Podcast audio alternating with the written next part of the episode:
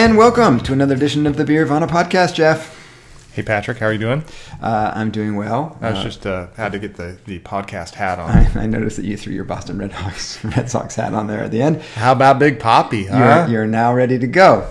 All right. Uh, with me, of course, as always, is Jeff Allworth, author of The Beer Bible from uh, Workman Publishing and Cider Made Simple from Chronicle Books. You can order them at powells dot com. You can find him blogging at Beervana, at the All About Beer Magazine, and writing for All About Beer Magazine. And you are Patrick Emerson. You are a professor of economics at uh, Oregon State University and a research fellow at uh, two fine institutions of higher yeah. research or something. Neither of which I visited in a long time. uh, yeah, you should go back. You should. Uh, travel's good. Uh, it's good for the soul. Yeah, uh, there's a tentative plan to go down to Brazil this summer. Well, our summer, their winter. Uh, yeah. Um, although I just saw that the Sao Paulo weather right now is crummy. It's cold and wet. But you um, can you can buy like a car down there for almost free, right? Well, right that's now, right? that's actually a big big reason why I'd like to go down. It's just to experience the novelty of uh, things being really cheap. Because when I spent my year on sabbatical down there, uh, it was at the height of the Brazilian economic boom, and I couldn't buy anything. I felt like a pauper down there. yeah, I remember I you complaining about how expensive the beer was. Oh, everything was so expensive. and now, so that, and then you could buy um, one point five reais per dollar, and now you can get around four per dollar. Nice. So the, the purchasing power of the dollar has gone up by more than double. so I want to go down and just spend, spend, spend. uh, but, but but that was always the, the story I used to tell, which is that when I first started going to Brazil before the boom, Uh, you'd fly down um, uh, to Brazil, and coming back, you'd, there'd be all kinds of American tourists um, with bags stuffed with stuff they bought right. in Brazil. And then uh, uh, a few years ago, in the mid- midst of the Brazilian boom, it was the other way around. You'd, you'd all the flights from the United States would be uh, packed with Brazilian tourists stuffed with stuff they had bought in the United States, cheap in the United States. And one of the problems is the import uh, tariffs in Brazil are really, really high. So that's one reason why import beers are very expensive down there. Well, there you go. Um, and just to conclude, you also blog at Beeronomics and tweet at Beeronomics, and that is us. And probably the listener has listened to that so many times. Yeah. She, I'm going to be optimistic. But she the is thousands tired. of new listeners we gain each time we put out a pod might not know. So you have to you have to just welcome them. So welcome, well, welcome. new listeners. Yeah, new exactly. Listeners. Uh, it's actually been a little while since our last pod. Uh, we took a we took one cycle off. We try to do this every two weeks. Um, we needed a little break um, after our one year anniversary pod. So um, now we're back. Um, today, what we've decided to do, it's the beginning of the summer season in Portland. In fact, we were introduced almost rudely to summer in Portland these past few days, which have been unbelievably hot. Way hotter than Oregonians are prepared to handle. Yeah, you made a good, I think it was on your blog, you made a good uh, analogy that Oregonians are like salamanders. We need wet and damp. Yeah. We need damp and cool uh, environment habitats to, to survive and get being drawn out, by, drawn, drawn out by the sun. We had a weekend that was um, in triple digits, so Very we're nice. not used to that up here. Uh, but it did get me thinking about uh, the tourist season in Portland, which is becoming a pretty big thing. It's pretty noticeable now when the tourists start coming in. And one of the big draws for tourists in, in Portland is the beer scene. That's right. Uh, people are now coming to Portland just for beer. Yeah, it's really a destination spot. The Oregon Brewers Festival, which is the big uh, festival that happens at the end of um, July, is coming up. People come into town for that, uh, which is definitely worth um, doing. But people also just come to town because uh, Portland is nice, the area is nice, and there's lots of good beer. So if you're looking for a nice place to hang out and taste some good beer, uh, you should come here, uh, among other places. And uh, we get regular inquiries about uh, where...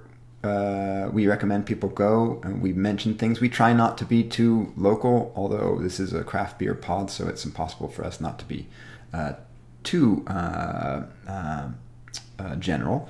Uh, but today we're gonna we're gonna be hyper local. We're gonna talk about uh, what there is to see and do in the craft beer scene in, in Portland. Give you our recommendations about places to go for the beer, for the history, for the ambience, uh, and so on. Uh, Jeff, by the way, is even an official, I don't know what you are, a beer ambassador to Travel Oregon, the, the Oregon Tourism Board. Yes, they have ambassadors in different capacities, though. There's a wine ambassador yeah. and like a, a hiking ambassador. Uh, wait a minute, are you the beer ambassador? I'm the beer ambassador. Ah, uh, okay. So you, look, we have the man. You may call today. me Your Excellency. Yeah, there's other things I call you. Uh, some under and, my breath. and, and have. Uh, okay, uh, so that's that's the plan for uh, for the uh, the pod today. Um, this is your summer beer guide to uh, Portland, Oregon. But before we get to that, uh, of course, we have to do our news segment. Yep, next on the news. Um, I'll do this first one then. Uh, you do the first one. How about? Okay. Well, uh, the Brewbound website uh, announced uh, some interesting findings, pulled together different data points uh, this past week, um, which are kind of interesting. Uh, it turns out that craft beer volume uh, is at, it grew six point five percent in the first, I think, quarter. Uh, poss- yeah, that'd be the first quarter of the year, which sounds like a lot, but it's down from uh, high double, di- or not high double digits, but like seventeen percent or something. Quite, mm. a, quite a bit uh, higher than that. So still growing, but reasonably but well, but slowing down considerably. Yeah. Yeah, and the interesting thing is, um, uh, Blue Moon and Shock Top are down four and nine percent. Uh, Sierra Nevada Pale, Boston Lager, New Belgium, Fat uh, Tire, all are were down five point nine, thirteen point eight, and five percent. Uh, so w- what we're seeing is the the kind of in, the the segment leaders, the big brands, yeah. are actually falling in sales uh, year to year, and that's like the first time that's happened in a long time. Yeah, yeah. So I think what you're sort of starting to see is this internecine uh, rivalry warfare. That's uh, what I expect to sort of start to define craft beer, which is um, you have the older, bigger players, and now these young upstarts are starting to grab market share and. And the buzz and the, uh, the the excitement is around this, these newcomers, these smaller newcomers. Uh, uh, remarkably, I mean, look at B- Boston Lager, thirteen point eight percent is down, and that's been a trend for a while, correct? Yeah. Uh, I think, yeah, I, I'm not sure where Boston Lager's been, but it's mm-hmm. they've been definitely struggling since they hit the two million barrel point. Right. Um, the, and the fascinating thing is this is all this news comes out just at the moment that all this consolidation is happening, right. and you have a bunch of players trying to get in there to be national brands, and we see the national brands suffering. So yeah, so careful what you wish for, I yeah. guess. Uh, well, that's so that's interesting dynamic with beer, as I've mentioned countless times, but I will one more time, which is that there is such a strong, uh, there's such a, what we call large economies of scale. Your average costs go down so much as you get bigger and bigger that there's just a natural. Um, uh, drive, uh, sort of almost an irresistible uh, need to grow and grow and grow if you're if you're um, trying to continue to um, to remain profitable. And the countervailing uh, force there is this this this sort of um, local and um, buzzworthy craft beer scene that. that really rewards sort of new players and, and, and is always looking for something new and different. Uh, so yeah, it's a tough, it's a tough, um, a tough market, I guess. One, one thing you see when, when you have these kinds of sales figures is, is, uh, people will often get into price wars, especially when you talked about, uh, economies of scale. Would mm-hmm. you expect us to see, start seeing, um, at least a two tier craft beer market where where uh, you know like Boston Lager and and Fat Tire are a little cheaper than other brands, or is mm-hmm. that one way people would respond? Yeah, I think that's I think that's inevitable or almost natural. I mean, they can their costs are going to be lower per ounce anyway, mm-hmm. um, and so the one way that they can compete is on price now. If they can't compete on buzz anymore uh, or on novelty, um, and uh, in a sense, that's a good thing for them. It's the it's the older brewery that hasn't expanded and hasn't got its average cost down mm. that could be in trouble. So that's why I was saying there's such a strong um, uh, almost mandate to grow mm-hmm. uh, because uh, if you can't compete on being the newest latest, then you've got to compete on price. So I do expect, yeah, I think the, I think that's exactly what you'll see, and I do I think you already see it. At least I I experience it locally. Uh, the bigger breweries you can generally buy for lower price per ounce, um, you know, and here it's like the Widmers and the Deschutes and the Sierra Nevadas, and mm-hmm. uh, you can generally find those at a lower price point, I think, than the smaller, more local craft beer. Um, so yeah, I think that's kind of kind of how it's going. Interesting stuff. All right, well, you you've got a point. You've got a well. Actually, this is this is uh, this this ties right in. This was I just happened to notice, and I think probably uh, many of our listeners might have seen this um, op-ed piece that was in the New York Times uh, on June second, which is what last Friday maybe, um, uh, by Bob Pease. Um, Bob Pease is uh, the um, president and chief executive of the Brewers Association, the craft. what we'd call the craft beer industry group. Um, and he wrote uh, a piece uh, basically stating concern about the uh, the Anheuser-Busch um, uh, merger with S A B Miller and was ex- expressing concern that this could be uh, troubling for the craft beer industry. It could be bad for the craft beer industry. And he really focused on the distribution channels. Mm-hmm. Um, and we've talked about this before, so really don't have much new to say. It's just that, uh, once again, I'll reiterate the fact that I remain less concerned, and I use, um, maybe it's a small sample bias, but I use our local example as a, um, as a data point to suggest that if there is a thriving craft beer scene, uh, a, a competitive distribution scene Uh, goes along with it. So we have a number of independent distributors around here who distribute craft beer. Um, it's always going to be a fight, and having these sort of um, laws that require distribution by third-party distributors is um, uh, makes it an interesting market. But uh, I don't really actually see much trouble. I I think this is a defensive move, not an offensive move. And, mm-hmm. um, they're trying to figure out how to survive in this new world. Uh, so I, I don't necessarily think it's it's it's going to be that bad for craft brewers. I also trust. Um, the the good economists at, at the Department of Justice and the Federal Trade Commission, uh, who uh, I think do a pretty good job analyzing these mergers and thinking about the areas in which uh, there might be some uh, competitive concerns. And distribution is probably one, uh, and they, they have they have meddled with distribution channels in the past, and mm. it could be something they do in, in the future. Yeah, it would be nice to see uh, them eliminate the the capacity of breweries to own their own distributorships. I think that's a real.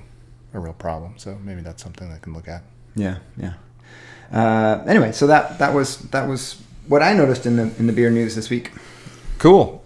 Well, uh, we'll keep watching the news. All right. So let's turn now to our uh, main topic, which is uh, Jeff and Patrick's beer tour of, of Portland. Um, what, what we, uh, what we've gone for is, I don't know what a curated list here. Um, Uh, this is by no means comprehensive, and um, uh, by no means uh, we are sort of striking down by omission. These are just the ones that stand out to us, the the, the, the places that, that we enjoy, that we think that visitors would enjoy, and that also represent a good cross-section of, of the beer scene in, in, in Portland. So um, we split this up in some categories. We have what we consider the best places for beer, uh, places that are just quintessential Portland.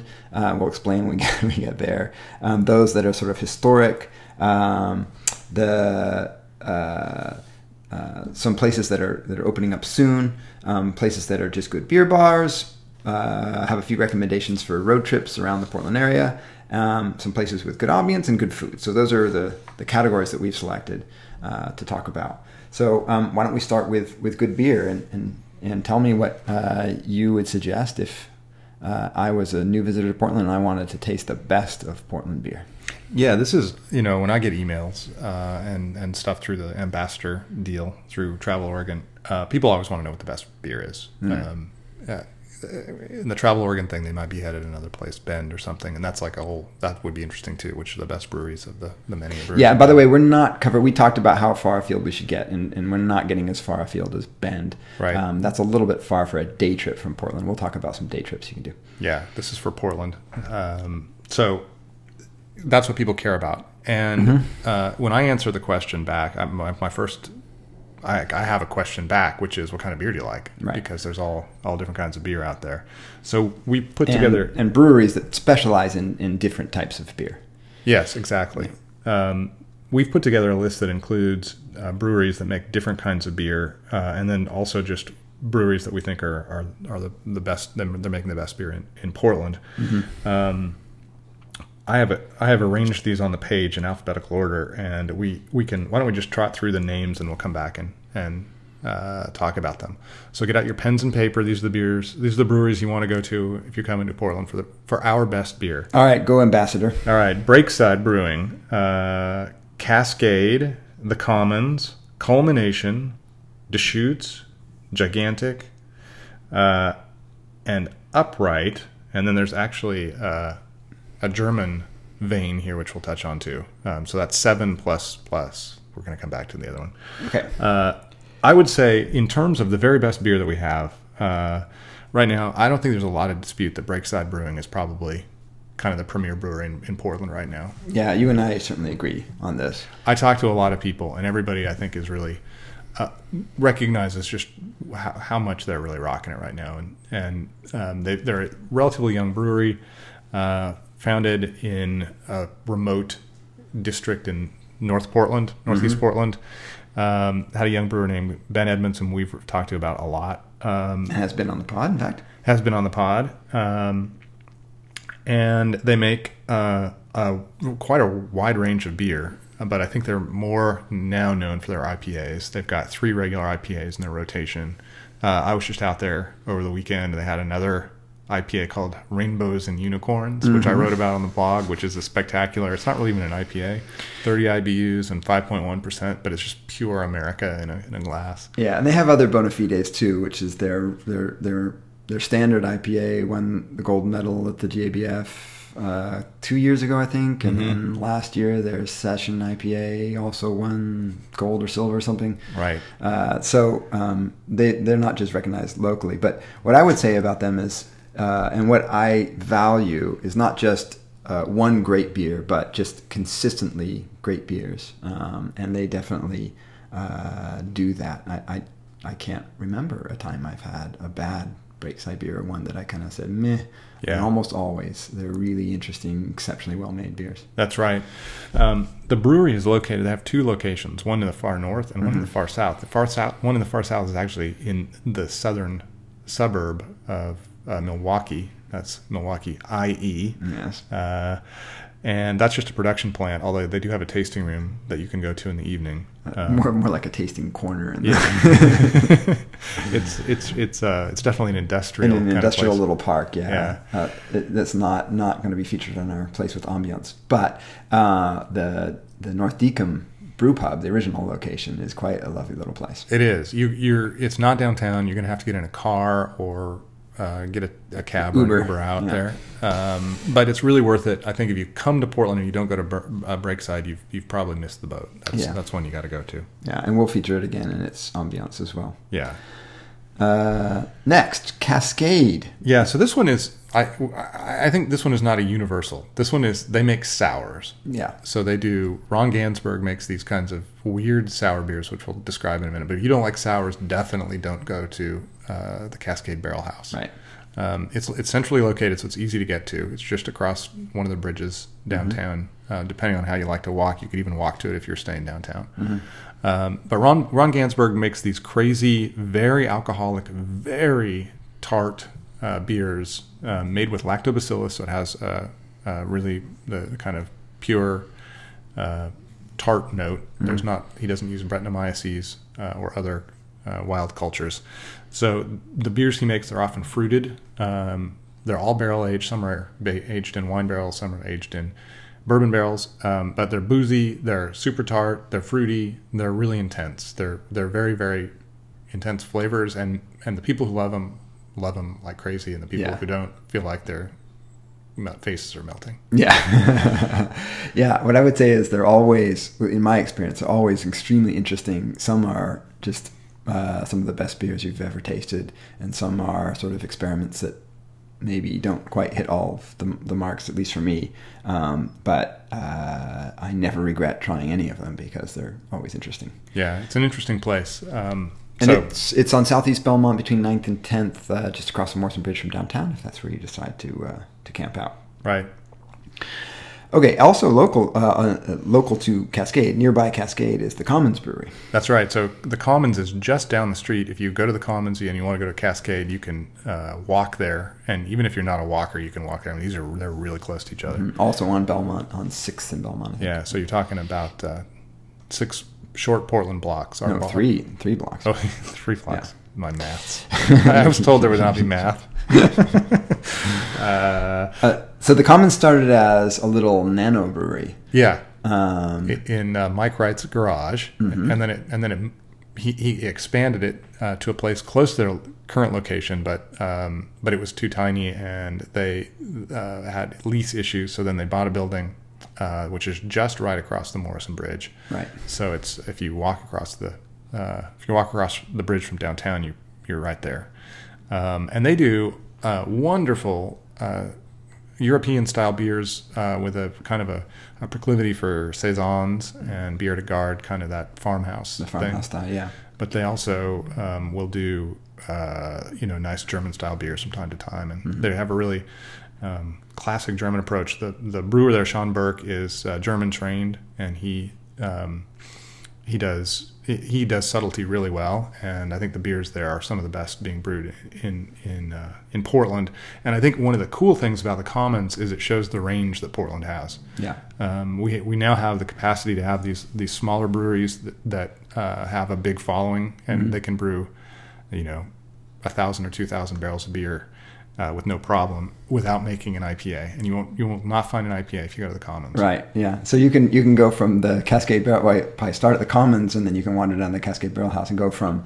Uh, a bunch of interesting farmhouse style beers to a bunch of super big sour fruited beers. Right. Um, the Commons makes one of my uh, favorite Portland beers, which is the urban farmhouse ale. I yeah. guess that's what they call it, right?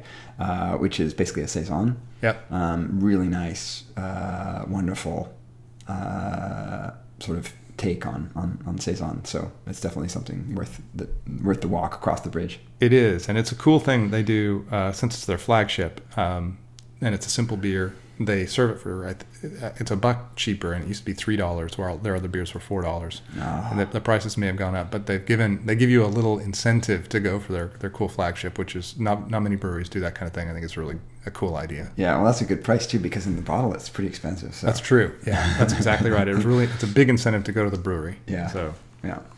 Uh, okay, moving on, actually, is a place that you have been and I have not, so I'll admit it right now, um, which is Culmination. So yeah. Tell us about Culmination.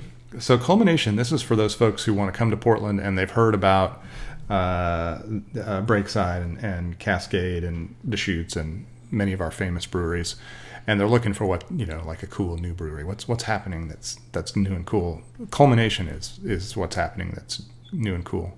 Um, the brewer there, uh, Tomas Slider, had worked for a long time in another Portland-era brewery, kind of a, a mediocre uh, West Side brewery that really inhibited his style, and he, he sat there for I think over a decade wanting waiting for his, his chance yeah. to do his own thing, and he got his own brewery, and he he has fairly diverse tastes, but he is something like uh the Commons in the sense that he um he appreciates European styles, but um he tilts a little bit more to wild ales than than they do at the Commons. The Commons often use just regular yeasts. They do do wild beers at the Commons, but um mm-hmm.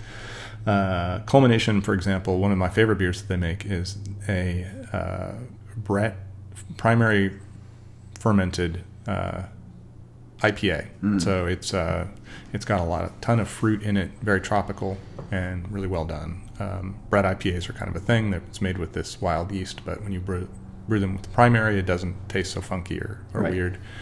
So he does that. He does saisons. Um, he usually has. Man after my own heart, he usually has one dark ale on, like a stout or a porter, which is cool. He's one of the few breweries that still does that, so I give him props for that.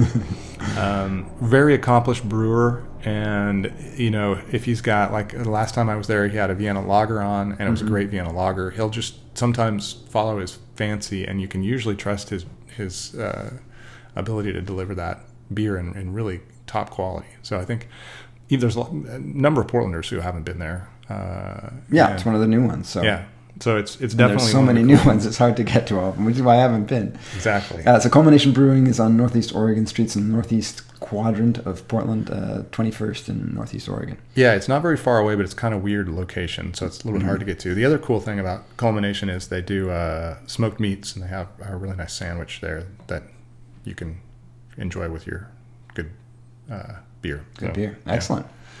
Uh, okay, now uh, now sort of almost a legendary place in Portland, um, Deschutes' Portland outpost, the Deschutes Brewery, Portland pub. And one thing I'll say about the Deschutes Portland pub is that it's it's a it's a real uh, brewing facility, mm-hmm. um, and uh, they do a lot of uh, their own beers um, at the Portland pub, uh, which are also exceptional. But uh, but I end up probably at Deschutes more than any other place, um, primarily just because of the consistent quality of the food and the beer. Um, but we're talking about beer, so particularly the beer. Right. Uh, I'm nodding for yeah. the podcast audience. yeah. So they have their they have their standard lineup on tap, but I almost never have that because they always have specialty or seasonal beers, um, and they're almost always phenomenal. Uh, they also have um, two casks, so almost uh, always two two beers will be on cask, and they have a nitro tap, and so it's it's great. And, and then the variety of beer, they'll, they'll do any kind. They'll do lagers, they'll do ales, they do English style, they do German style, they'll do Belgian style. Um, so it's a great place for variety, it's a great place for quality, and it's also a good place for food, and it's a nice location in the Pearl District in uh, uh, the north side of downtown. Yeah, I agree with all of that. Um, and the couple, three times I've been to Bend and the Bend Brewery, the Bend Pub, they do less interesting beers at their local pub than we do in Portland. So I think if, I agree. You, if you want to try cool one-off beers, the place actually to go is Portland. So the beer is a little better even than it is in the flagship. Yeah, it is a sizable brewery. I don't know if you know the, the actual size of the Portland uh, facility, but it's a pretty decent size. So they, they brew quite a bit of beer. Yeah, it was a... It was a ten barrel system, and if they've upgraded, I don't know about it. Yeah. Um, but it's great. You should go there. It's uh, it's a big place. Uh, it's well run. Um, it gets a little noisy. Uh, always. it's Yeah, it's always hopping. It's um, it's more of, I, I suppose it has more of a restaurant vibe than a pub vibe. Mm-hmm. Um, so if you linger too long, you start feeling like maybe you're taking up somebody's table. But... Uh, Uh, but it's great. It's great food. I recommend, by the way, the, the beer pretzel there. It's something that I can't resist every time I go. Nice. And the other one last cool thing to mention about Deschutes is if they've got one of their big beers, their their uh, uh, the Dissident or the uh, Abyss or one of these beers that's a specialty beer, they will put it on tap. So if it's if it's the moment that, that those beers are being released and you go down there, you can get the Abyss. Yeah, you know, you can get like a, a snifter of the Abyss, which is pretty cool. Yeah, I mean, they wouldn't have to do that. They're probably losing money over the bottle price for that. Right, so. And if it's not uh, on tap because it's just been released, but it's a while since, you can still get it uh, in the bottle there, and they'll, right. they'll they'll they'll break break it out and serve it to you. So yeah. Okay, so the next, so switching gears entirely, uh, the next brewery is Gigantic. Yeah, our friends uh, Ben Love and, and Van Havig down in, actually not so far from where we're podcasting today. That's right. We've we've moved podcast location uh, down to southeast Portland, uh, and we are actually quite close to the Gigantic uh, Brewery. Um, I should mention, by the way, that Deschutes Brewery is eleventh and Northwest eleventh and Davis, um, essentially downtown Portland in the district called the Pearl District. Right.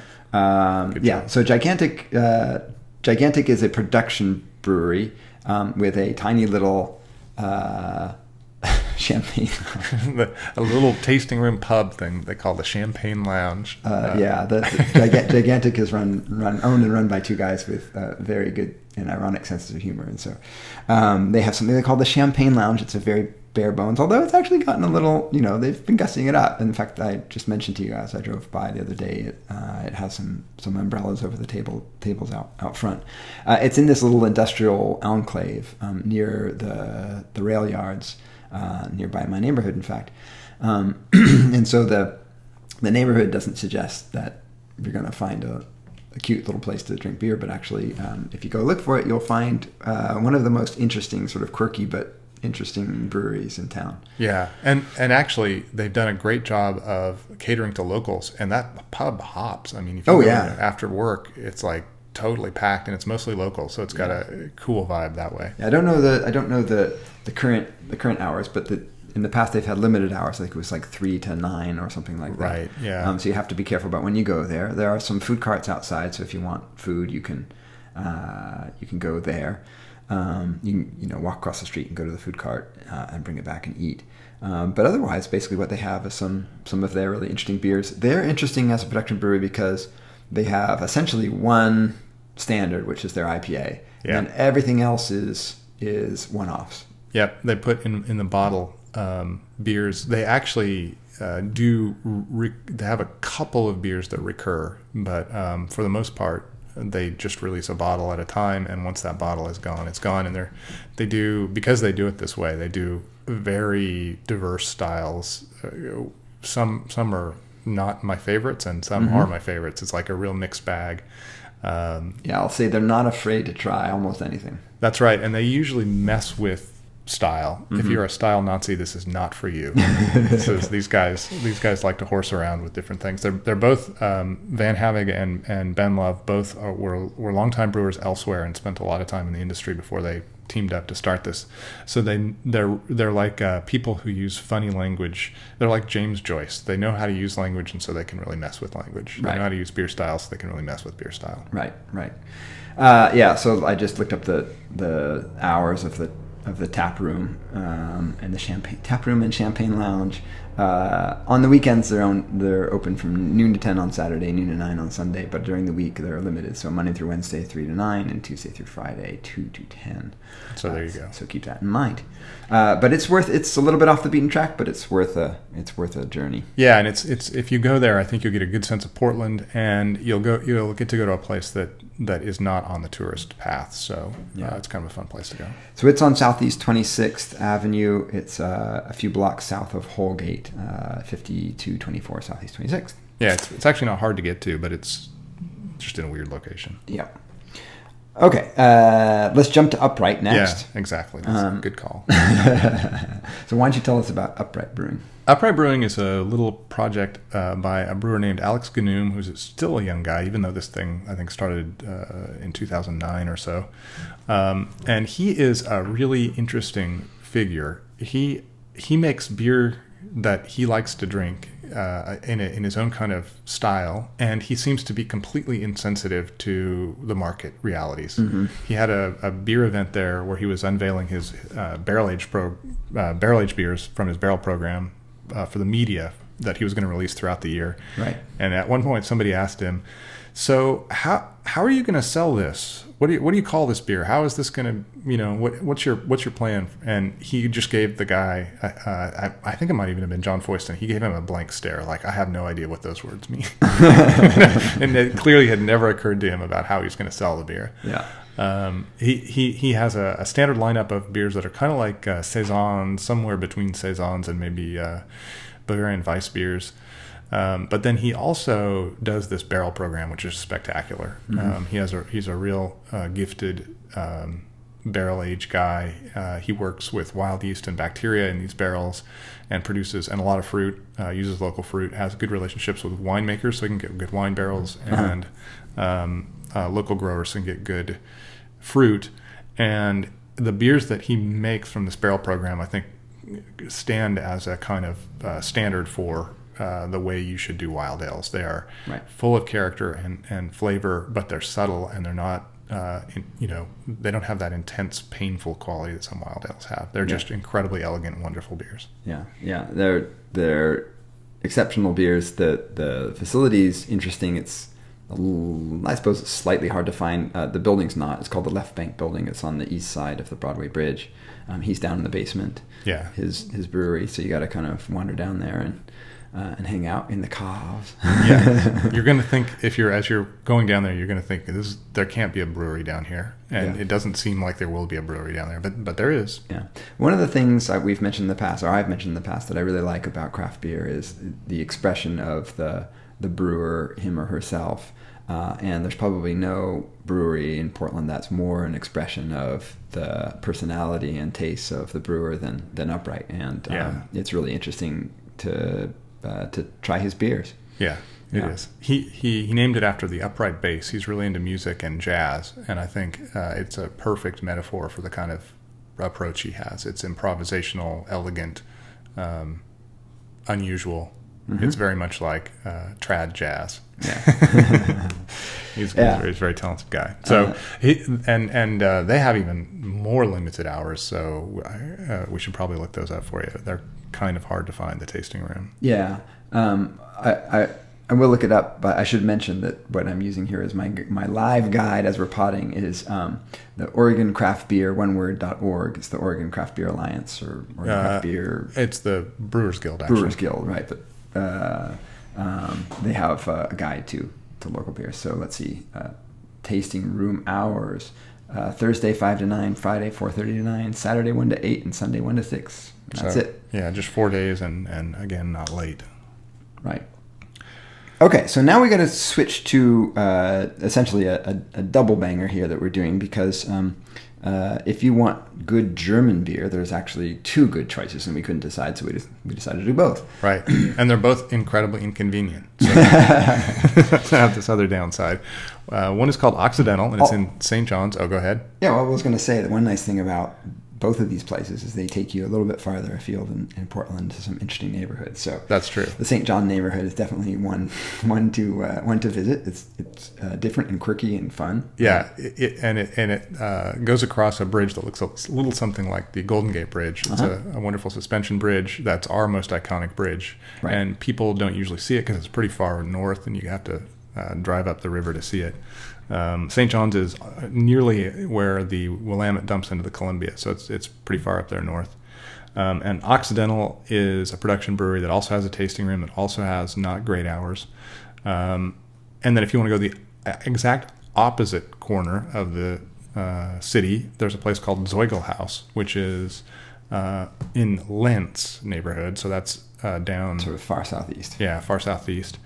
Um And the brewer there, Alan Taylor, is a German-trained brewer that we've, I think, probably yeah, we've, talked about we've here. Profiled a couple times in this pod. So yeah. um, uh, both places uh, feature uh, German beers, um, and both places are, are excellent. By the way, I did look up the taproom hours uh, for Occidental, uh, and they are limited also basically Wednesday through Friday in the late afternoon to early evening, uh, four to nine. Uh, Saturday twelve to nine, Sunday twelve to seven. So a few of these places you have to uh, be careful about when you're when you're heading out. Yeah.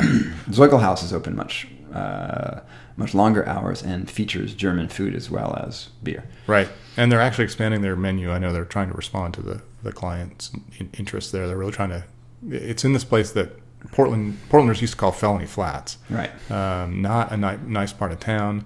Um, like so many other places in Portland, it is revitalizing, and there's some cool, interesting stuff happening there. Mm-hmm. And um, the city of Portland actually helped uh, fund Zoiglhaus because right. they understood the value of having a pub out there, because pubs are great for building community. And, yeah. and so this is a great pub, and it's open many hours. I don't know how late it's open, but it's open every day. And yeah, it has sort of normal normal hours. So, okay, so that is a lineup. Uh, if you're looking for really, really good beer and interesting and different v- varieties of beer, that is a great uh, uh, place to start. So those, uh, however many, uh, what, ten or so uh, breweries, um, brew pubs, uh, represent some of the best Portland has to offer. That's right. And there there are other beers, other breweries that people would might say are in, in the top five or ten, um, and uh, you know, but they would also include. I don't think anybody would leave Breakside or the Commons or Deschutes out of this list. So right. there, there's some consensus all stars we're giving you here. Okay, so now we're going to switch categories, and we wanted to talk.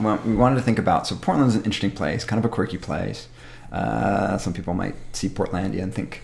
Uh, that when they think about Portland, and uh, there's always a little bit of truth behind the uh, uh, the stereotypes, and so there are some places that are sort of what we consider quintessential uh, Portland, and we wanted to highlight those uh, for you as well. So uh, the first place that we highlight is actually one of goodness knows a hundred maybe now outposts of what uh, has become an empire of the McMiniman brothers. Um, Uh, this is the McMinimans Kennedy School. Uh, the McMinimans were one of the earliest, uh, or maybe even the earliest in terms of brewpub. No, uh, although they helped, they were involved. Yeah, the first brewpub. That's right. True. Yeah, yeah. They helped, and they helped get the brewpub law passed in Oregon back in the early eighties. So yeah. I think uh, uh, like eighty-five or six when they were starting to yeah. brew. So the McMiniman brothers have been um, sort of in the pioneers in the, in the Oregon craft beer scene from the beginning, um, and they have built uh, an amazing empire of uh, brew pubs. But about when when was the Kennedy School developed? And fifteen years ago or something like that. Sure. So let's just go with that. Yeah. Uh, they started getting more and more into um, uh, finding sort of. In, not just historic places, but interesting historic places. So this was uh, a public school, uh, primary school, uh, pro- primary school that had closed down um, in a in a part of town that was um, a little bit disheveled, shall we say. Uh, and so they bought the whole building. And it had been sitting there for years or decades or yeah. something. And so this is a primary school building. So it's called the Kennedy School because that, that's the name of the place. And they and they refurbished the entire thing right. and turned it into a brew pub and a restaurant and a movie theater and a hotel with a soaking pool and uh, and millions of these quirky little bars that you pop into. And little quirky bars and little in little corners. Um, And it's all done in, in, in what is sort of a common across all of their uh, their pubs, sort of a, a funky vibe, kind of, I don't know, half, old, half hippie, great, yeah, well, half Grateful Dead, artsy, funky. Um, so it's not really sort of it's not hipster. It's no. it's a whole generation before that. Um, uh, and it's really it's a really cool place, and it's become a real neighborhood gathering spot, and it's one of those places that we tend to take uh, visitors when they come to Portland to sort of show them something unique and interesting. Yeah, they have, many of their places have kind of a Willy Wonka quality. They'll, they'll have steampunk touches. In yeah. some places, they'll do a lot of exposed pipes or even add a whole bunch of pipes. So you have like this weird piping all over the place. Sometimes mm-hmm. you'll walk into a room and it'll have like thirty lights hanging from the ceiling. Right. uh, so they do all this really cool stuff. It's very, very trippy. And they're And we chose the Kennedy School, but there are a number of these places, and there's a few of them downtown. Yeah, um, it's worth stopping into a McMiniman's um, to see what they did and see how uh, important I think they were to the history of, of Beervana here in Portland. We have a pub-going uh, culture here. Most of our breweries are not production breweries. They're mm-hmm. they started out as brew pubs or or production breweries with a tap tap room. Like everybody, when you start a brewery here, you expect the public will want to come to your brewery. Yeah. And I think that all goes back to the minimum. So it's worth it's worth if you're interested at all in how Beervana became Beervana, you should definitely stop into a McMiniman's. Yeah, and they sort of set the standard for what a brew pub is, sort of an open, airy, light-filled family place um, that really broke the mold of the tavern culture right. that that preceded it. Um, so uh, we, we should also mention that the food and beer is really average at best. Yeah. So so one thing I guess I guess if you really want to sort of take a trip into the history of craft beer, then uh, uh, a living museum. A living museum. So the McMiniman's beer hasn't progressed that much, I think, um, yeah. and I think their beer has to be described, sadly, as a bit mediocre. Um, I drank a lot of it in the late eighties because it was the best around, um, yeah. but that was a long time ago. Uh, and I think it's also indicative of just how hard it is to manage such a huge empire of, of brew pubs that uh, the quality of the food is often pretty poor. Um, so just that's your caveat emptor. Uh, yeah. I would say it's definitely worth going to the Kennedy School despite that fact. Um, yeah. You'll still get a decent meal and a decent beer, but it won't be great. And and you'll, it'll blow your mind. It's really cool. I've taken people there, and they are always like, "Whoa, yeah. this is what this is what is this?" Yeah. So, I mean, I mean, I still I still go back to these places. There's uh, I all... go there to watch movies. It's it's a fun place. It's yeah. a good venue. Yeah, yeah. Uh, so you can you can look up the McMiniman's on on on the on the web and. And see all of the different places. They're they're all over Portland as well. Yeah. But this is this is one in uh, Northeast Portland. Uh, another place, uh, one of the early pioneers of craft beer, is the uh, Hair of the Dog. Yeah, this is this was the coolest. If you wanted, if you went back to nineteen ninety-five, mm-hmm. what was the Breakside of nineteen ninety-five? It was Hair of the Dog. Yeah, they were the guys that were rocking it. Um, Alan Sprintz, the brewer there, makes these crazy, very strong alcoholic beers that are brewed to no style at all. Right, and um, and and that was a real uh, forward-thinking thing that he was doing. You know, he he was at the at the time that he got started, people were still trying to figure out how to make a, a decent beer, and they were trying to brew to European standards that they didn't, in many cases, even understand. Right. Um, and Alan said, "Screw that! I'm just going to brew these beers that I really love." Yeah. Uh, and he so he makes. Um, they tend to be very large beers. Uh, so uh, Adam is his was one of his first beers. He made Golden Rose for a while. After that, it was a triple. Uh, Adam is sort of after Adam beer, which is an old defunct German style, but mm-hmm. really it's uh, it's just um, it's like kind of, I, I called it in the beer Bible, which I put in the beer Bible as one of the best beers in the world. Um, I called it more like an old ale. Mm-hmm. I don't know. It's, uh, it's a big, yeah, it's big categorization. It's big and dark and has a little smoky touch, and it tastes old timey and it's wonderful. Yeah. And then um, he has a beer called Fred, which he named after Fred Eckhart, which was kind of an early hoppy beer. Mm-hmm. I think that came out in about ninety-six. And it it was very hoppy and very intense and very weird, um, and I think helped move Oregon in the direction of hyper hoppy beers. So yeah. And people still really quite like that. It's kind of like a barley wine. Yeah, well, and he has a barley wine called Doggy Claws. But what I like about Doggy Claws is he'll do a second running beer, which is called uh, Little Dog. Yeah. Um, and sometimes you'll find that on tap. And we should mention that uh, this is now, as you get older, it hard, it's harder and harder to tell time. But maybe between five and ten years ago, he he, he got a, he got a new location and developed a little, a nice, actually quite a lovely little brew pub um, uh, right at the end of the Morrison Bridge. Yeah, you. Kind of under the Morrison Bridge. Under the Morrison Bridge. If like, you walk across the Morrison Bridge, you actually pass over it. You kind of have to you have to get off early to get, get down there. Right. It's technically on Yam Hill. It's a bit, basically uh, Yam Hill and uh, and water. Right. Um, uh, in the sort of near the, the east side industrial, uh, just across the river from downtown Portland.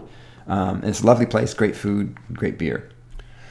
Uh, and historic. Yep. Very cool. So, uh, next one, this is, so this is, uh, whenever I, whenever someone comes to Portland and wants to know about, and hasn't experienced the local beer culture and wants to know about local beer culture, there's one place I never fail to take them, uh, which is the Lucky Labrador. Yeah. And they, they now have a few outlets and we, we always think of the one. Oh yeah. I'm not beer. talking about the other ones. I'm talking about the original Lucky Lab. Yeah. And this is another Southeast Portland. A lot of the breweries we're talking about are in Southeast Portland. It's yeah. kind of a hub of, uh, of old brewing culture here. And this one's near, by the way, this one's near the, the, um, Cascade Barrel House and the Commons Brewery.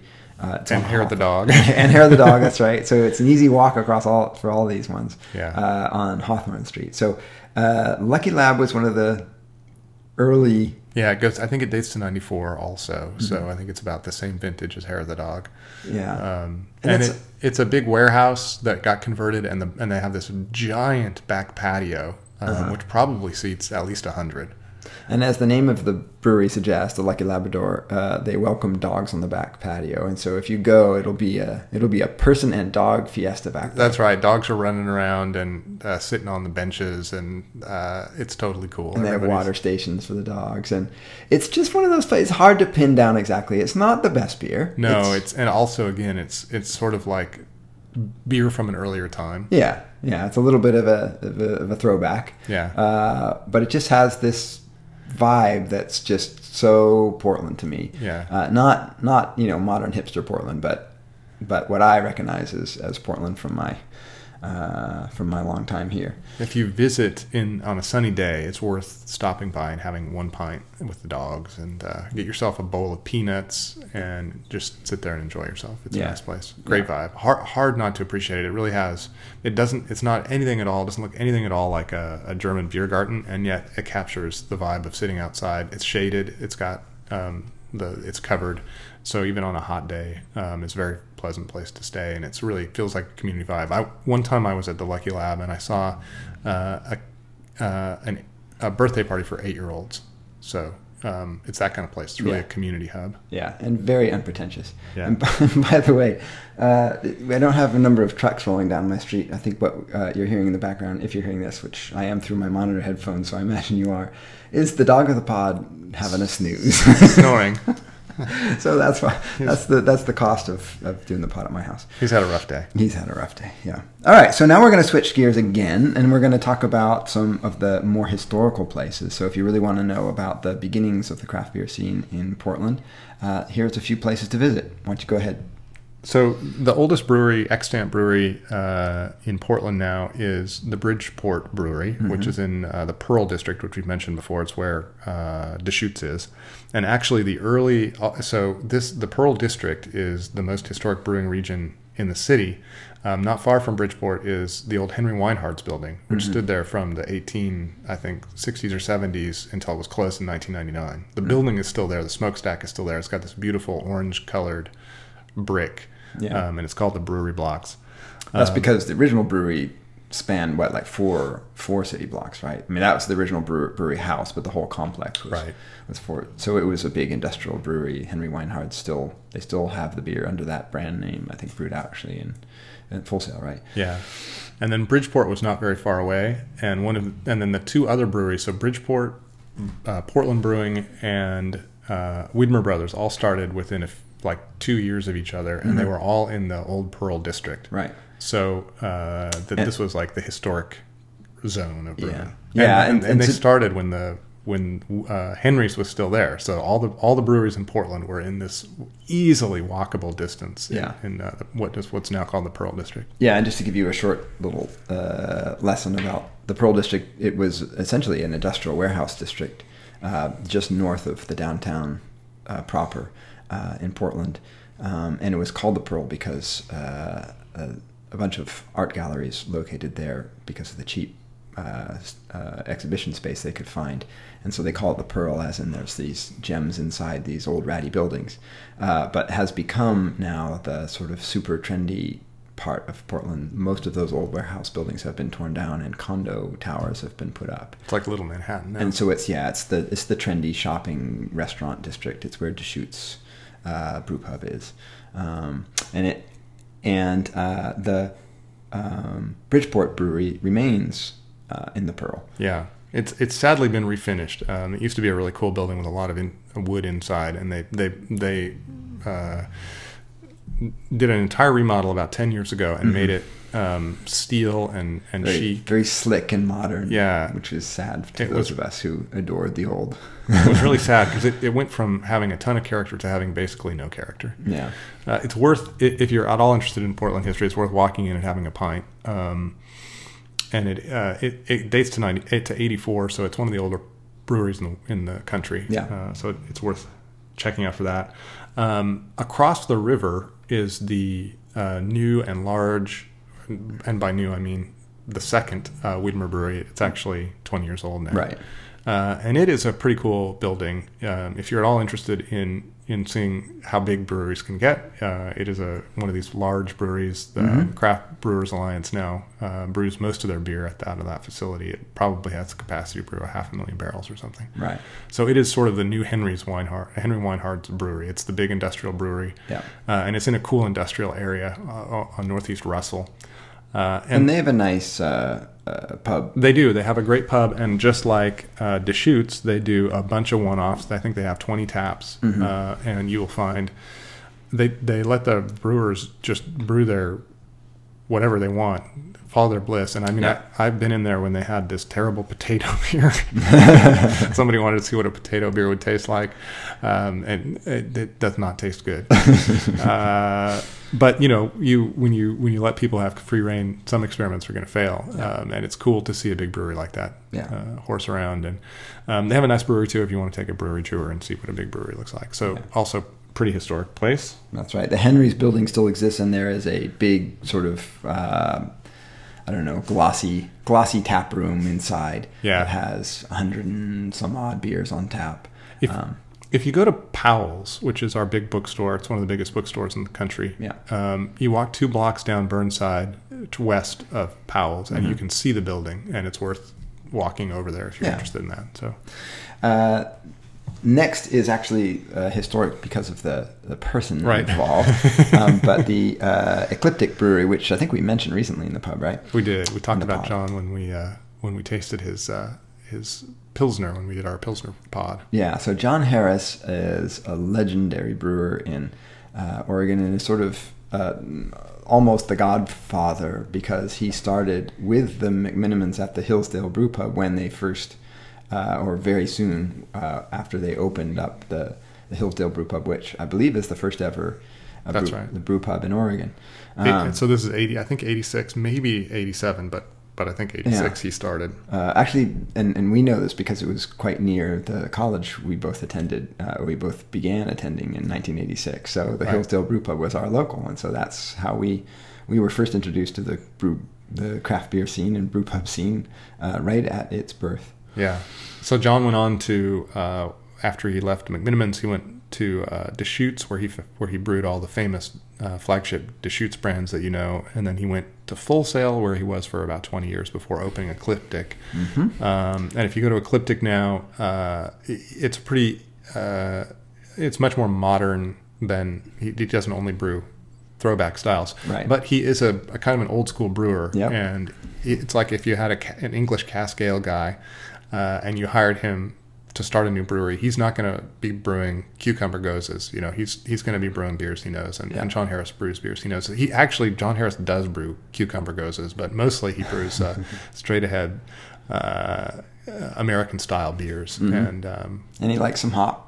He likes and him some he hops. Likes, he likes good old style I P A, so it's usually a good. Yeah, and he likes dark beers, so you can get porter stout there. Yep. Um, and it's worth uh, going out there. You'll often see him. He is a burly guy with a big beard and a ponytail. Mm-hmm. He's un- he almost. I don't think I've ever seen him not wearing shorts.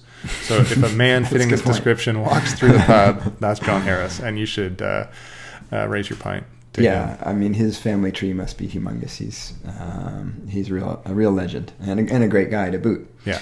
Uh, so Ecliptic is in uh, on, on North Mississippi, in the sort of now trendy North Mississippi district. Yeah, if you go to if you go to the Widmer Brothers, um, it's just up above the hill on the hill up above uh, the uh, Widmer Brothers. So it's they're actually if you want to do that, they're both quite close to each yeah, other. Yeah, and you can get to the Widmer Brothers uh, via the, the MAX light, That's rail, right. light rail train. You can jump off there and then just walk up the hill and yep. go to Ecliptic.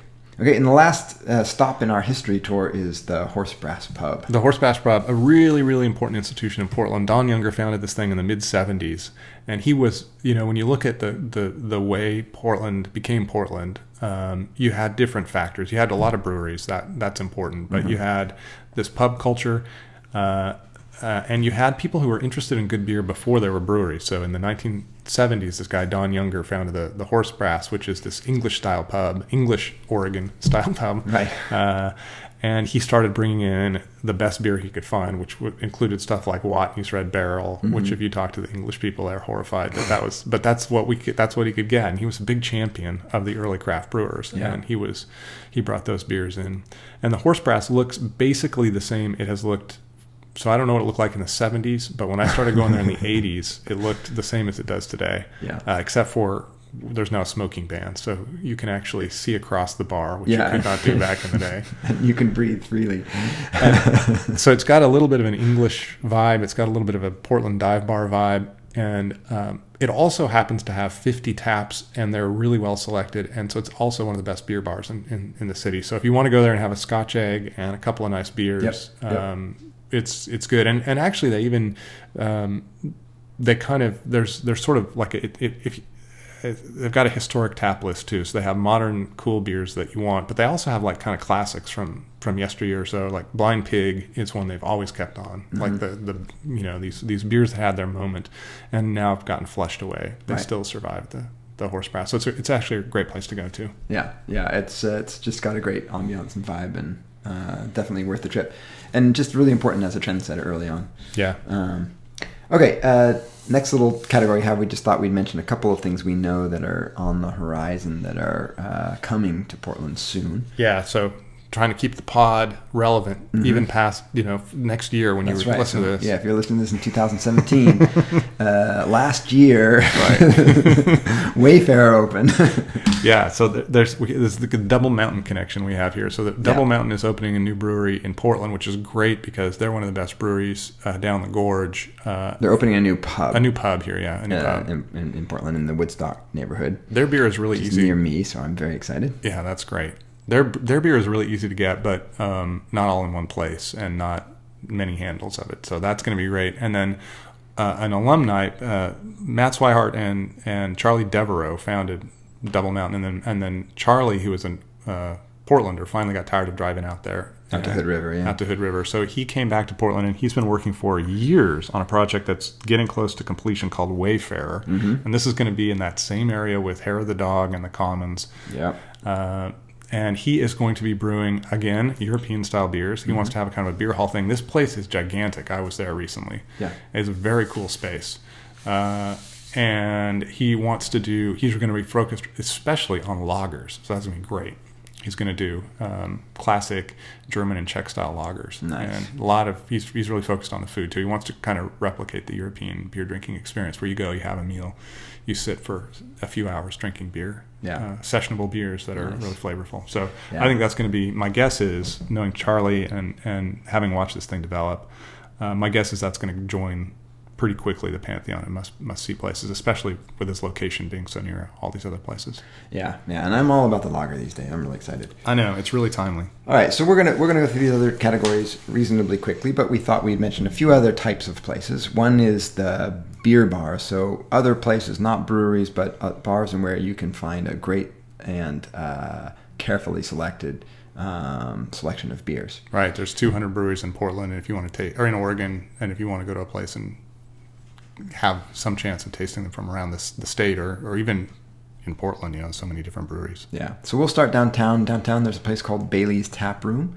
It's not a huge space, but it's got a lot of beer. Yeah. It's, it's it was one of the first beer bars in town, and it's still one of the best. Um, it is super convenient if you're if you're staying downtown, mm-hmm. no matter where you are downtown. It is an easy walk from anywhere, uh, so you'd stop in there. They have they they move.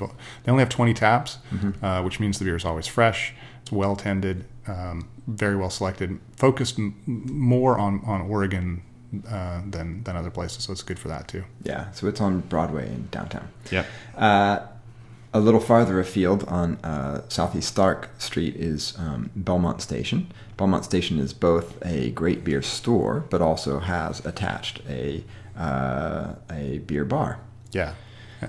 Also, maybe twenty taps. Um, they do imports a little bit more, so you can sometimes find some decent imports there. Mm-hmm. Uh, and they follow the trends of the nation, so you will find things from, you know, like Russian River or places like that, but then also yep. a lot of locals that are well selected. Great, yeah. Great tap list. Yeah, and they're well known, and so they'll get, like, you know, Pliny the Elder and stuff sent up from exactly yeah so it's a good place to find some stuff that it might be hard elsewhere.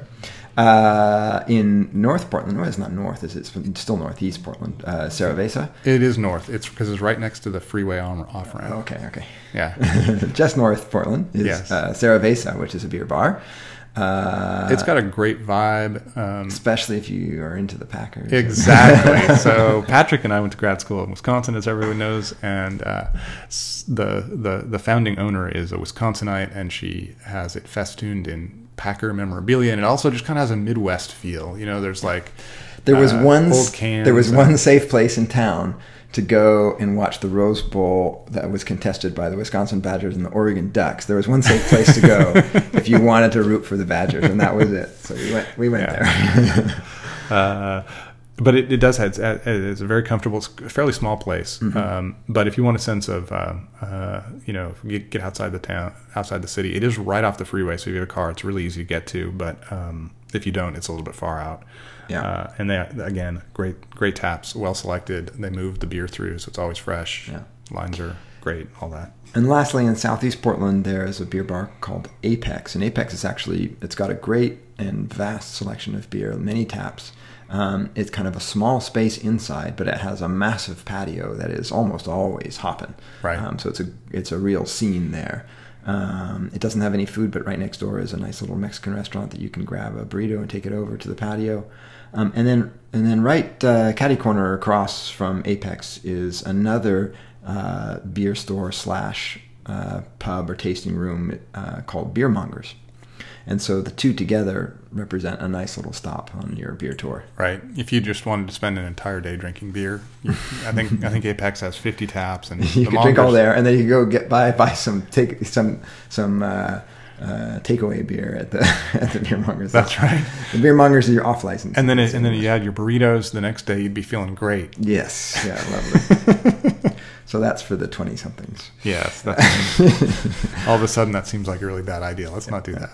Uh, I'm going to do the road trips last. Let's let's switch to good food. So where to go if you want really good beer, but you also want really good food, something a little bit above the typical pub fare. Right. Uh, the first one is called Grain and Gristle. You know this. I don't. Yeah, Grain and Gristle is, um, uh, I think it's it's my favorite beer and food place. Um, it's actually run by, or owned by Alex Ganum, Uh, jointly with a restaurateur. Mm-hmm. uh, they ho- they own a, a, a butcher shop somewhere, mm-hmm. and so they they they have a really nice blend of menu items, including this thing called the twofer. If you go in with somebody else, uh, it's a real value, and they they prepare something different every day. It usually sells out pretty fast, and if I've sat there at the bar and watched people, and they just take call call after call. People are calling in, hey, what's for the twofer today?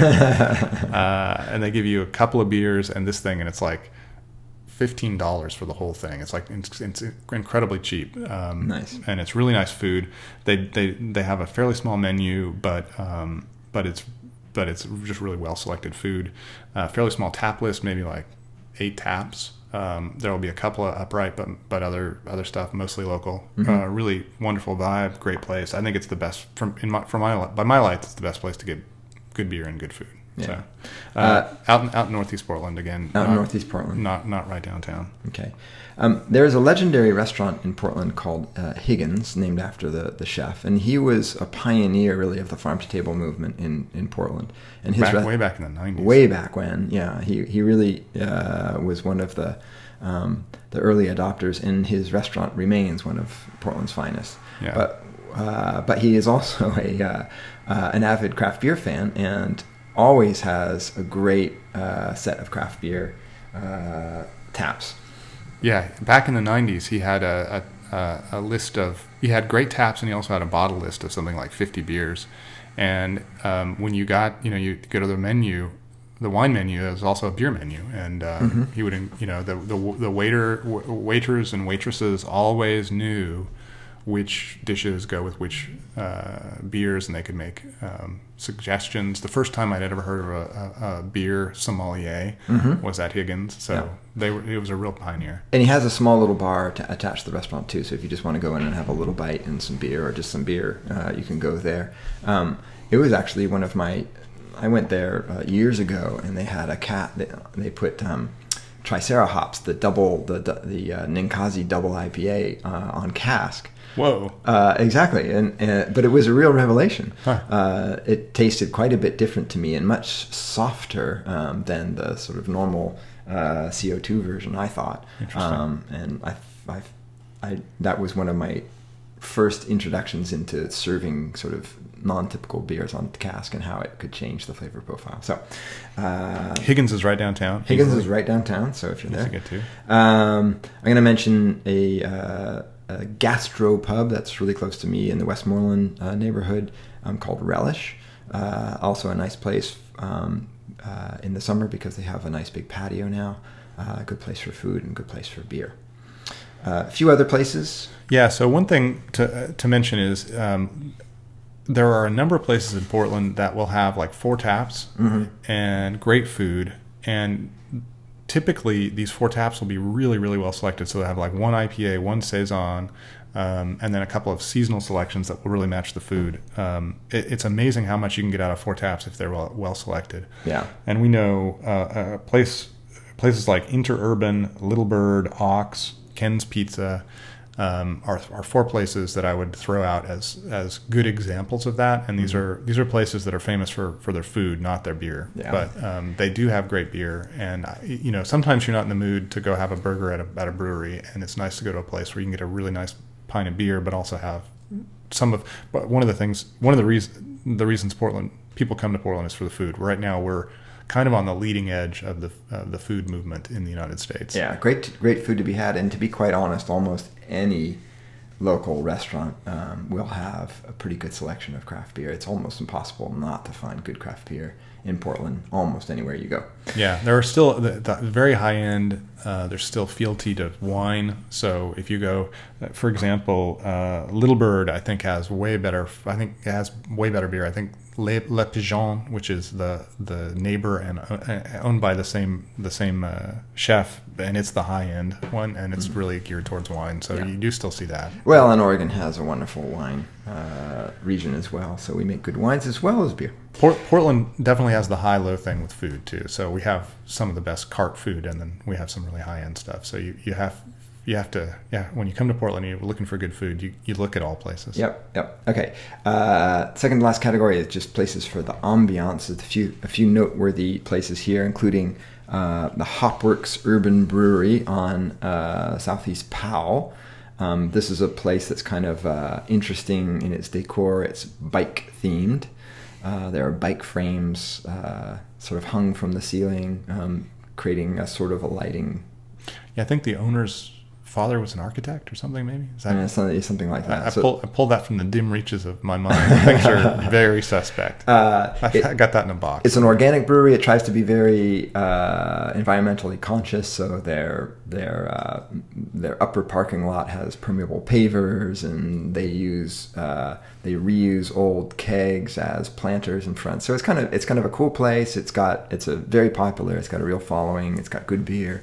Um, interesting place. It was an old bank, right? Because there's a room where you can go in that's all concrete. It's the, the old vault. Oh, I didn't know that. Ah, I thought I thought I would hang out with you there once. There's I've the, never gotten into that. That's the, the everybody wants to get in that room. Oh, okay. I've been in the room. No one wants to get locked into the room, however. That's true. Uh, we already mentioned the Lucky Lab. That's another place for, for ambiance. I'm going to mention the Green Dragon uh, uh, Brew Pub, which was an independent place. It was uh, bought by the Rogue uh, Brewery. Um, so now it is a Rogue outlet, but you would hardly know it because um, quite to their credit, they have um, a really vast uh, selection of beers there. Um, only a subsection of those are Rogue beers and yeah. some, some of their, uh, their own house beers because there is a brewery there. Um, but what I, uh, why I'm mentioning it now is because they also have a really nice patio. It's in that same Southeast Industrial District in which you'll find the Commons and the Cascade Barrel House and uh, the Lucky Lab. Cascade is basically across the street there. It's very close to Cascade. Yeah. But they have a really nice patio out back that's got nice shade trees and, and, uh, um, a real nice vibe. And yeah. It's a place I like to go in the summer. Yeah, it's true. Uh, okay, so let's then finally go to um, uh, day trips from from Portland. We we chose two places to go. Yeah, if you're coming to Portland and you have time, uh, it's worth going to one of these two places, uh, or, or both. Or both. um, and if you can spend a night and and hang out in these places, even better. Because for a couple of reasons, they're close, so it's easy to do. They have great beer, and also they're cool places on their own. Yeah. So uh, for all these reasons, it's worth. If you can do it. And basically nobody takes me up on this and you're really missing out. So yeah, the northern border of Portland and the northern border of Oregon is the Columbia River. And so you can head east on the Columbia River or you can head west on the Columbia River. If you head east, you hit Hood River. Uh, on your way, you'll see uh, Multnomah Falls, which is a popular tourist uh, attraction and lots of interesting things in the Columbia River Gorge. Yeah. Uh, and then you arrive in Hood River, which is a lovely town um, on the Columbia Gorge at the base, the, the northern base of uh, Mount Hood. Yeah. Uh, and there uh, are a number of lovely breweries, including uh, Double Mountain, which we've mentioned before. Yeah. Um, Full Sail is there. Yeah. Uh, the flagship, the original Full Sail. The original Full Sail is there, and they now have a sort of a restaurant um, pub uh, at their production brewery. Um, Double Mountain has a very popular pub that they expanded uh, quite a lot, but still is uh, the demand far outstrips the supply on a sunny weekend day. They do wood-fired pizzas there, which are really nice. Yes, yeah, good food. Uh, Freem is out there. Uh, you can tell us about that because I haven't visited. Uh, well, we, we've talked about Freem quite a bit. Uh, Josh Freem. Like, but the location, I'm. Yeah. Uh, I'll just mention the beer, though. We have okay. talked about that. He makes great beer. Um, the location is out by the river, so uh, most of the town is on... The, um, there's I eighty-four, which which runs by the river, and most of the town is on the... Uh, not the riverside. On the south side, which is up, up above, sort of heading, yeah. up, heading up the base of Mount Hood, yeah. If you go underneath the... Uh, freeway, you get to the river, and there's this new development out over there, and that's where Freem is. Okay. And it's, it's got a pretty uh, building, and it's a nice place to visit. Mm-hmm. And Solera? Solera is, so Solera you have to go out to Parkdale, so this is a bit of a drive, but it's worth it. Solera is, this is a hot tip, the cool, I'm going to say it, it's it's the coolest brewery in Oregon. And so, he is the he is the beer ambassador for Travel Oregon. So. Uh, it, partly because it overlooks Mount Hood. So uh-huh. on a clear day, uh, the you go out to the back of the brewery and they have all these tables. There's a An, an apple orchard just beyond the tables, and you're looking at Mount Hood, which is looming above you. And Mount Hood is this gorgeous, gorgeous. Yeah. Point of clarification, though, can you really overlook a fourteen thousand foot mountain? It overlooks you. yeah. Yes. Good call. Thanks for that edit. You're uh, welcome. It looms above you like a okay. like a benevolent giant. Just want to get that clear. Um, but then the brewery itself is is this wonderful uh, treasure, and I there's a lot of people, uh, beer geeks in Portland, who have not made the trek out there, including me uh, and including you. uh Jason Collar does this amazing work. He is like Alex Ganum, mm-hmm. uh, a real virtuoso working with uh, wild yeasts. um he does uh, spontaneous fermentation. He uses a ton of fruit from the region. And this is a tiny little town, Parkdale, uh, south of Hood River. Mm-hmm. And he's converted all these guys who just live and work uh, around the, it's a real working class town. Yep. They drink, they drink his Berliner Weisse, his Saisons. Yeah. Like they, I mean, they're, he's, you know, he's done, it's like one of this, this amazing treasure, and basically none of his beer ever leaves there. It kind of reminds me of Ted Sobel down in uh, Oak Ridge, Oregon, yeah. who's converted everybody to English cask ales. Yeah. It's exactly right. These real blue collar guys, these sort of, you know, Pabst guys or uh, Bud guys are drinking Uh, fresh English uh, cask ale. Anyway, uh, so that is if you travel east uh, along the Columbia River, you end up in Hood River. Um, and then if you travel west along the Columbia River, actually you quickly sort of turn, turn uh, more north than west, but you travel up to the mouth of Columbia River and you get to Astoria, Oregon, which is a very historic and lovely little town. The oldest settlement west of the Rocky Mountains, I think. Yeah, uh, uh, founded by John Jacob Astor uh, as a... Sort of, but he never actually went there. But by his by, by his, his fur traders, yes, by his by his his wealth and reach, yes. How shall we say? uh, yeah, as a fur trading outpost. Just six post. years after, actually five years after Lewis and Clark got there. Yeah. So um, very early on, and um, it's a super historic old town, and it's not a beach town because it's at the mouth of the Columbia, right? Um, which means it it still has the intact quality of a real community, which yes. is cool. And they have two breweries there that are fantastic. Uh, they both have great pubs too, so they're wonderful to while away the hours. Uh, Fort George, which is the older of the two, and it's mm-hmm. in the downtown area, and then Bowie, which is uh, on the bay and out look, look, looks out over the river, and yeah. you can just sit there and watch these freighters go by and, and see the, the the cool truss bridge that they have there, and it's like you just feel the sense of the the place. It's, yeah, and in fact, it's on a it's on it's on a pier. Uh, I think it's an old cannery, in fact, um, and they have. Uh, Created, a, they've opened up a section of the floor and put a glass bottom on it, and you can see the the, the seals um, congregate on the on the piers below. They're actually sea lions, or sea lions. Sorry, excuse me. Yes, uh, which is pretty cool. And yeah, and if you're lucky, like I was the last time I was there, they put me. I I lucked out the table right in front of the roll up uh, window that looks out onto the onto the river on a lovely day. It's just a great place to while away the hours. Oh, yes, both uh, make great food. Uh, Fort George is famous more for their hoppy beers yep. and. Uh, Bowie makes wonderful lagers. They make a Dunkel and a Helles and a Pilsner. And a Pilsner that rocks, yeah. yeah. um, I really like Astoria, and it's a great way to beat the heat in the summer uh, because the coast, coastal Oregon becomes quite uh, quite cool. Uh, the the the local weather, Portland is in the Willamette River Valley. It it, it, it heats up and creates an induction. The hot air rises and pulls pulls the cool air. Uh, from the coast, and so the coastal towns get nice and nice and cool. So if you're looking for a, a way to beat the heat, Astoria is a great place to go. It's true. And I think that basically wraps up our uh, beer tour. Oh, Bowie, Bowie was also on our ambience list, but I just skipped over since we were going to mention it anyway. It's a great place for ambience. Actually, Fort George is too. Yeah, uh, they, I, I, they have a nice patio now in the back. The pubs of the Gorge are great because we say the same about Hood River. Yeah, um, great places. So. Yeah. Uh, So uh, that ends up our that wraps up our beer tour of, of Portland. As we said, it's not comprehensive. There's probably, there's lots of places we haven't mentioned. Uh, you can make up your own tour as well. Uh, the um, Oregon Brewers Guild uh, website has a great list um, and organized by region and location. Um, all the information you need uh, to create your own tour, or you can just contact the beer ambassador, or the beer and yeah, the beer ambassador of Travel Oregon. He'll tell you where to go. I will. I have to type these emails out all the time, and I type all this stuff out. So actually, I'll, I'll probably just put a link to this podcast. That's much easier. And if you have questions or comments or other recommendations, you can send them to the underscore beer axe b e e r a x at yahoo dot com. We'd love to hear from you. Um, so this is a good opportunity to say. You, you, if you come to Portland and you live in Portland, let us know what you think. All right. So uh, last thing is our uh, mailbag and then our Beer Sherpa recommendation. So um, we have one item from the mailbag, but it's a juicy one. So why don't you go ahead and read, uh, read us our mailbag entry. I will do that. This one comes from Kyle, and it's really for Patrick, which is why I'm reading it. Um, I'm incompetent to answer it. Um, he asks, he, he was riffing on this idea that... Uh, breweries are generators of economic activity. Mm-hmm. And he said, I'm curious, though, if you could discuss with this with Patrick uh, and talk about the role breweries play in a city in terms of its economic development. Do you think they really contribute something substantial to a city, especially in light of the context that James Fallows is thinking, that is post-industrial U S cities that are recovering from the recent financial crisis and generally just coping as manufacturing has been in decline. Is this an excessively endogenous question? You'll have to, ex- to describe what that means. Hmm.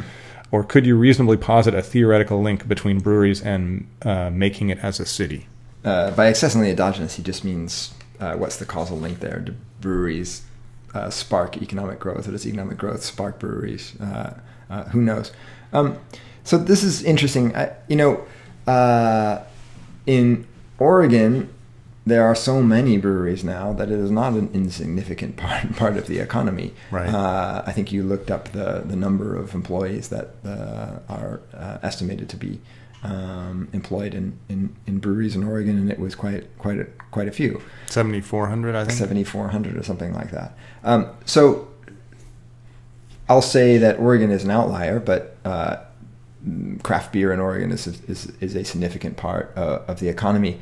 Um, but I guess I have a couple of, of uh, uh, caveats with that. One is that I don't think that brewing or breweries is, is kind of a catalyst industry that really kind of spark uh, a, an overall growth trend. Like uh, in Portland area, for example, we kind of are, uh, uh, have a cluster of um, Uh, athletic apparel sparked by Nike and Columbia sportswear, and right. uh, now the North American headquarters of Adidas here, and Under Armour's locating here, uh, headquarters here, and, and the, um, the same effect from Wyden and Kennedy and advertising agency. Wyden and Kennedy advertising. There's also a big uh, tech uh, sort of uh, uh, hub. Well, two types. One is manufacturing that's sort of surrounding Intel and, Ho- and Hillsborough, and the other is these little software companies that sort of have a cluster in downtown. Um, a little bit cheaper than Silicon Valley, but not too far away, is kind of my my take. Um, what I think, so so breweries can be a way, I think, in which economic activity can be generated, and that's always a good thing, um, and certainly are uh, a way to get economic activity started without a huge capital investment to begin with, um, and that's what's interesting about craft beer is they often start quite small and then grow. Um, so yeah, I wouldn't discount it. Uh, what I think is really interesting, and we've seen this in Portland, because when we first uh, um, came to Portland full-time in nineteen eighty-six, uh, Portland was still very much a, a blue-collar town, a timber town, and it had a lot of sort of old neighborhoods that are kind of run down. And as the as Portland has grown and become more prosperous, these neighborhoods have revitalized, and almost always there is some kind of pub or brew pub that has uh, started in some relatively cheaper neighborhood and kind of sparked a little neighborhood renaissance. I think they can really be sort of focal points for uh, for investment, and the, and the way it works sort of economically is that if you create a brew pub in a, in a little uh, uh, neighborhood business district, Um, that creates traffic in the neighborhood business district. Right. It has spillover effects to all these other local businesses. And so quite quickly, you can create this sort of center of gravity uh, of economic activity that sparks other investment. Um, whether that's net investment or just redirecting investment from other parts of the city is a question. I think some of it's, I think there's a little of both going on there. But I do think that uh, they can be um, sort of uh, focal points for economic growth. And I think that's one of the interesting things about small breweries and brew pubs. Um, as far as production breweries, I'm a little less enthusiastic about what they do for overall economy, for you know something of the scale of a statewide economy. But uh, but certainly it can grow into an industry that's that's quite significant, and it has in Portland. Mm-hmm. Yeah, and by the way, the um, uh, the McMiniman uh, brewpub empire that we've mentioned before uh, was sort of went hand in hand, because they would often go into to other parts of the town and find these old rundown buildings and revitalize them.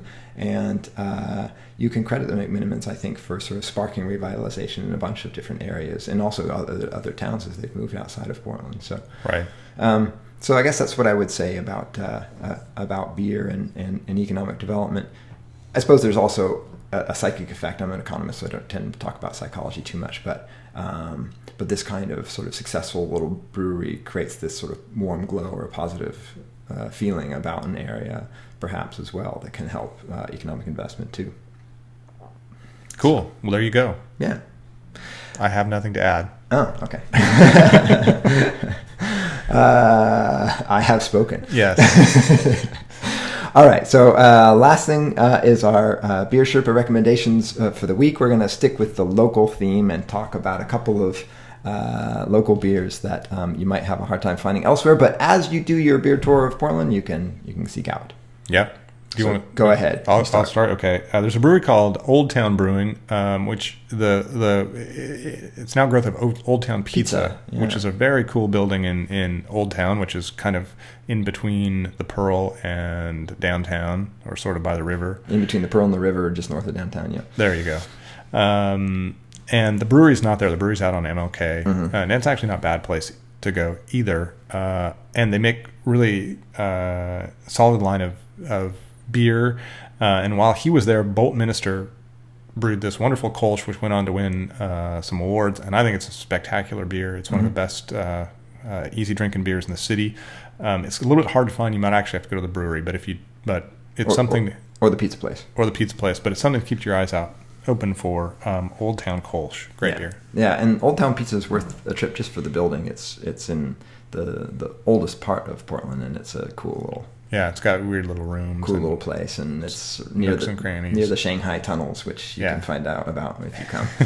uh, and there are there are Shanghai tunnels underneath the Old Town Pizza. I've been down there. Exactly, that's so, my point, yeah. yeah. yeah. Uh, okay, so uh, my recommendation is actually a place we've already mentioned, um, Hair of the Dog. Uh, uh, Alan Sprintz long ago brewed a big I P A called Blue Dot, um, maybe one of the one of the early progenitors of all of the big I P A, big hoppy I P As that, that, that came.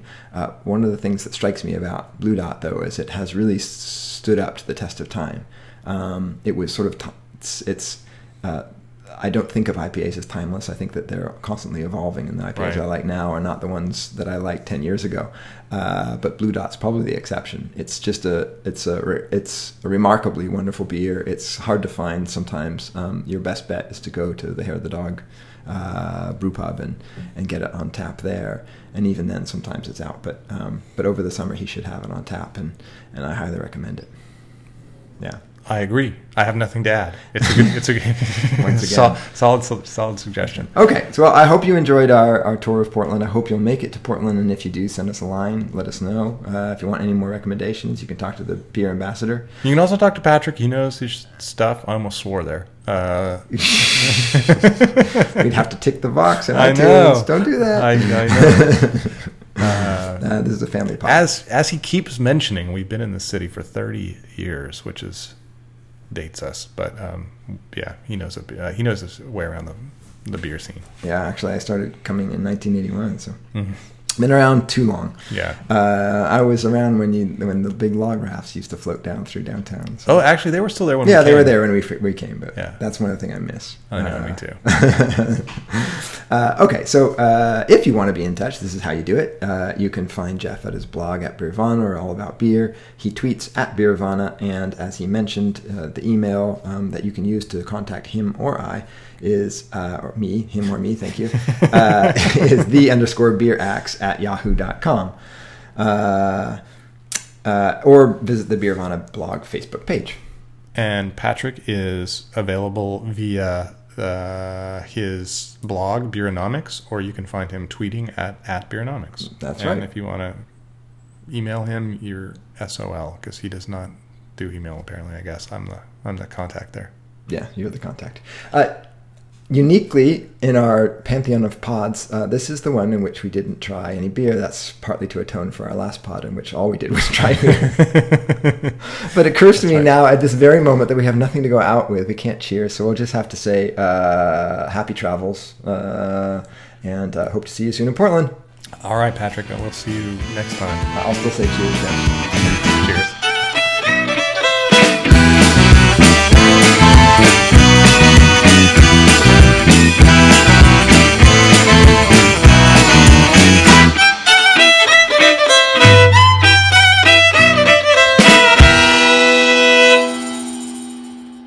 That wasn't horrible.